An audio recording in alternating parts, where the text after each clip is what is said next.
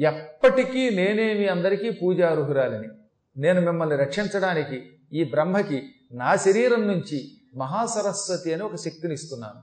విష్ణుదేవుడికి నిరంతరం భూలోకాన్ని సమస్త లోకాలని రక్షించడానికి పోషించడానికి కావలసిన శక్తిని మహాలక్ష్మి అనే పేరుతో అందిస్తున్నాను. ఇంకా పరమేశ్వరుడికి మహాకాళి అనే శక్తిని ఇస్తున్నాను. ఈ త్రిమాతలు నా అంశలు. ఆ మూడు కలిస్తే మహామాయన్ నేను. కాబట్టి నేనే ఆరాధ్యురాలిని. సత్యం సత్యం పునఃసత్యం వేదశాస్త్రార్థ నిర్ణయ. పూజనీయ పరాశక్తి నిర్గుణ సగుణ అథవా. అమ్మ స్వయంగా చెప్పిన మాట. సత్యం అంటే ఇది నిజం. మళ్ళీ నిజం మళ్ళీ నిజం అని మూడు సార్లు చెబుతున్నాను. వేదములు చెబుతున్నాయి. పరాశక్తి అందరి చేత పూజించడానికి అర్హురాలు. అంటే పరాశక్తిని ప్రతివాడు పూజించవలసిందే. Everyone should do puja to Parashakti. పరాశక్తికి వాళ్ళు వీళ్ళు అనే తేడా లేదు. త్రిమూర్తులు త్రిమాతలు కూడా పూజ చేయవలసిందే. నేను నిర్గుణగా ఉన్నా సగుణగా ఉన్నా నన్ను అర్చించండి అసలు గుణరూప కర్మములు లేని దాన్నేమో మానసికంగా జపం చెయ్యండి గుణరూపములు కర్మములు కలిగినటువంటి సగుణ రూపంతో ఉన్నప్పుడు పువ్వులతో పూజించండి చందనంతో పూజించండి. అనేక రకాల పదార్థాలు నాకు సమర్పించండి. పంచ పూజలు అంటే మాత్రం నాకు ఇష్టమని అమ్మవారు స్వయంగా చెప్పింది. ఐదు పూజలు అంటే అమ్మకి చాలా ఇష్టమట. ఐదు ఏమిటంటే ఒకటి గంధం రెండవది పుష్పం మూడవది ధూపం నాలుగవది దీపం ఐదవది నైవేద్యం. ఈ ఐదింటికి పంచపూజలు అని పేరు. పంచపూజలు అంటే కట్టుకున్న పంచి కాదు ఐదు అని అర్థం. అందుకే పంచమి పంచభూతేసి పంచ సంఖ్యోపచారిణి అనే లలితా సహస్రనామంలో ఒక నామం ఉన్నది. పంచ సంఖ్య ఉపచారిణి. ఐదు సంఖ్య కలిగిన పూజలను పొందునది. ఐదు పూజలంటే ఇష్టపడునది. ఎందుకంటే ఐదు ఏమిటనమాట వరుసగా గంధం పుష్పం ధూపం దీపం నైవేద్యం. వీటికి ముద్రలు కూడా ఉన్నాయి. ఎన్నో పర్యాయాలు ఇదివరకు కూడా మీకు పురాణంలో చెప్పాను. మొదటిది ఓం లం పృథివ్యాత్మనే గంధం సమర్పయామి. ఈ చితికిన వేలు మధ్యలో బొటన వేలు చేర్చాలి. దీనికి గంధముద్ర అని పేరు. చిటికిన వేళ యొక్క మధ్యలో బొటన వేలులు రెండు ఇలా పెట్టి అమ్మవారికి చూపిస్తే మనం గంధం ఇచ్చినట్టే ఇలా ముద్రతో గంధం ఇచ్చి అప్పుడు గంధం ఇస్తే అమ్మవారికి సంపూర్ణముగా గంధమును సమర్పించినటువంటి పుణ్యం వస్తుంది. ఆ తర్వాత రెండవది ఓం హం ఆకాశతత్వాత్మనే పుష్పం సమర్పయామి. ఈ హమ్ అనే బీజంతో అమ్మవారికి పుష్పం ఇవ్వాలి.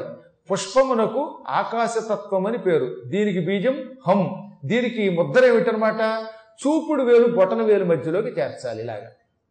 ఆ తర్వాత ధూపం. దీనికి బీజం యం ఓం యం వాయుతత్వాత్మనే ధూపమాగ్రాపయామి ధూపం ఎప్పుడు వాయువు ద్వారా పెడుతుందిగా అందుకే దీనికి వాయుతత్వం అని పేరు అన్నమాట ఈ బొటన వేలు చూపుడు వేలు మధ్యలో చేర్చాలి. దీనికి ధూపముద్ర అని పేరు. దీనికి బీజం యం ఇది వాయుతత్వం. ఓం యం వాయుతత్వాత్మనే ధూపమాఘ్రాపయామి. ఆ తర్వాత దీపం. ఇది తేజస్తత్వాత్మం. దీనికి రమ్ అనేది బీజం. ఈ బొటన వేళ్ళు మధ్యవేలు యొక్క మధ్యలోకి చేర్చాలి. ఓం రం తేజస్తత్వాత్మనే దీపం పరికల్పయామి. ఆ తర్వాత ఆఖరిది అమృత నైవేద్యం నైవేద్యం పెట్టడం దీనికి బీజం వం ఇందులోంచే మొత్తం సమస్తమైన ఆహార పదార్థాలు పుట్టుకొచ్చాయి. అందుకే ఆ బీజమునకు ఆహార బీజము అని పేరు. దాన్ని ఒక్క అక్షరంలో వమ్ అంటున్నాం. ఈ వమ్ అనేది ఆహార బీజం కనుక ఈ అమృత నైవేద్యం ఇవ్వడానికి పనికొచ్చేటటువంటిది కనుక దానిని ఏం చేయాలి? అనామిక దగ్గర చేర్చాలి. బొటన వేలు రెండు ఉంగరం వేలు యొక్క మధ్యలో చేర్చి ఓం వం అమృత తత్వాత్మనే అమృత నైవేద్యం సమర్పయామి అంటే అమ్మవారికి నైవేద్యం ఇచ్చినట్టు అవుతుంది. అప్పుడు మనం నైవేద్యం పెడితేనే అమ్మవారికి సంపూర్ణంగా పూజ చేసినట్టు అవుతుంది. ఈ ముద్రలు గురువుల ద్వారా నేర్చుకుని ఈ పంచపూజలు నిత్యం అమ్మకి సమర్పించిన వాడు సాక్షాత్తు అమ్మ అయిపోతాడు. అమ్మకి వాడికి తేడా ఉండదట. అసలు అమ్మవారి ఉపాసకులకి అమ్మకి తేడా లేదన్నారు. అమ్మే భక్తుడు భక్తుడే అమ్మ అవుతుంది. అందువల్ల ఆఖరిని ఏం చేస్తాం? శ్రీ విద్యోపాసకులందరూ కూడా చిట్ట చివర పూజ అయిపోయాక శ్రీదేవీం స్వాభిన్నాం ధ్యాత్వా విహరేత్ సర్వత్ర విజయ అమ్మవారికి నాకు భేదము లేదు. అమ్మే నేను నేనే అమ్మ అని ధ్యానించి నేను విహరిస్తున్నాను. అలా విహరిస్తే ఇంకెక్కడ చూసినా విజయం లభిస్తుంది. మాట వరసకు కూడా అపజయం ఉండదు. అందువల్లే చిట్ట చివరిని ఏమనాలి? శ్రీదేవీం చెప్పండి అందరూ కూడా. శ్రీదేవీం స్వాభిన్నాం ధ్యాత్వా విహరేత్. సర్వత్ర విజయ. అంటే అమ్మకి నాకు తేడా లేదు అని భావించి నేను తిరుగుతున్నాను. ఇంకా నేను ఎక్కడికెళ్ళినా నాకు విజయమే. ఇది చిట్ట చివర చెప్పవలసిన మాట. అమ్మ పూజ ఎప్పుడు చేసినా ఇలా చెప్పుకుని చేతిలోకి నీళ్ళు తీసుకుని కిందన్న పళ్ళెం అరివేణంలోకి విడిచిపెట్టాలి. ఆ తర్వాత ఆ నీళ్ళు ఈ మధ్యలో ఉన్నటువంటి వేలు ఉంగరం వేలుతో తాకాలి.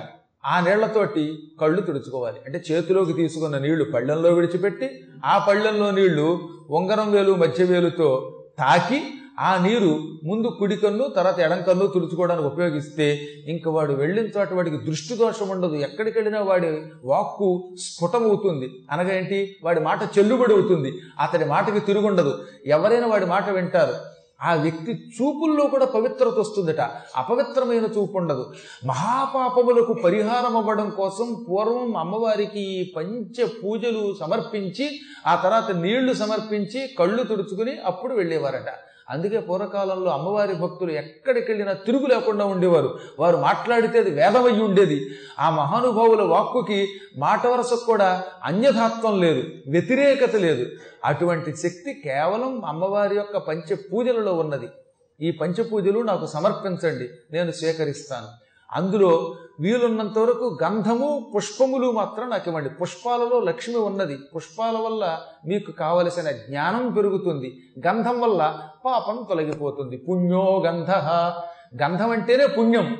అందుకనే షోడశోపచారములలో గంధాత్ పుణ్య. గంధమును అమ్మకి సమర్పించినట్లయితే పాపం తొలగి పుణ్యం వస్తుందని చెప్పారు. అటువంటి తల్లిని నేను. ఇక మీరు సృష్టి కొనసాగించండి అని త్రిమూర్తులను దీవించి అమ్మ తత్రైవాంతరధీయత. చూస్తూ ఉండగా అక్కడే అదృశ్యురాలు అయిపోయింది ఇప్పుడు త్రిమూర్తుల తల్లికి నమస్కరించారు. ఇది ప్రథమ చరిత్ర అని పిలువబడుతుంది. సురథ మహారాజు గారికి సమాధి అనే ఆ వర్తకునికి సుమేధ మహర్షి కథ చెప్పి ఇప్పుడు అర్థమైందా? ఆనాడు సాక్షాత్తు బ్రహ్మగారు వ్యామోహితుడయ్యాడు. అమ్మ మాయ వల్ల యుద్ధం చేయలేకపోయాడు. మధుకైటబులు అమ్మ మాయలో పడ్డారు. శ్రీ మహావిష్ణువు అమ్మ వల్ల నిద్రలోకి వెళ్ళాడు. ఆయన యుద్ధం చేయలేకపోయాడు. మళ్ళీ అమ్మవారు అనుగ్రహిస్తే కాని మధుకైటబుల్ని సంహరించలేకపోయాడు. ఎవరినైనా చూస్తూ ఉండగా తన మాయకి అధీనం చేసుకునే శక్తి ఆ తల్లి దగ్గర ఉన్నది. ఆ మహామాయ వల్లే సంసారంలో ప్రవేశించారు మీరు. ఆ మహామాయ వల్లే మీకు ఇంకా వ్యామోహం ఉన్నది. సుఖాలు కావాలనిపిస్తున్నది. కష్టం వస్తే ఏడుస్తున్నారు. సుఖాలు దుఃఖాలు అనే రెండింటిని ద్వంద్వాన్ని సమానంగా స్వీకరించలేకపోవటానికి మూల కారణం ఆ మహామాయ అని ఇప్పుడు రెండవ చరిత్ర చెప్పాడు ఆయన. అలా మూడు చరిత్రలు చెప్పాడు. సుమేధుడనే మహర్షి ప్రథమ చరిత్ర మధ్యమ చరిత్ర ఉత్తమ చరిత్ర.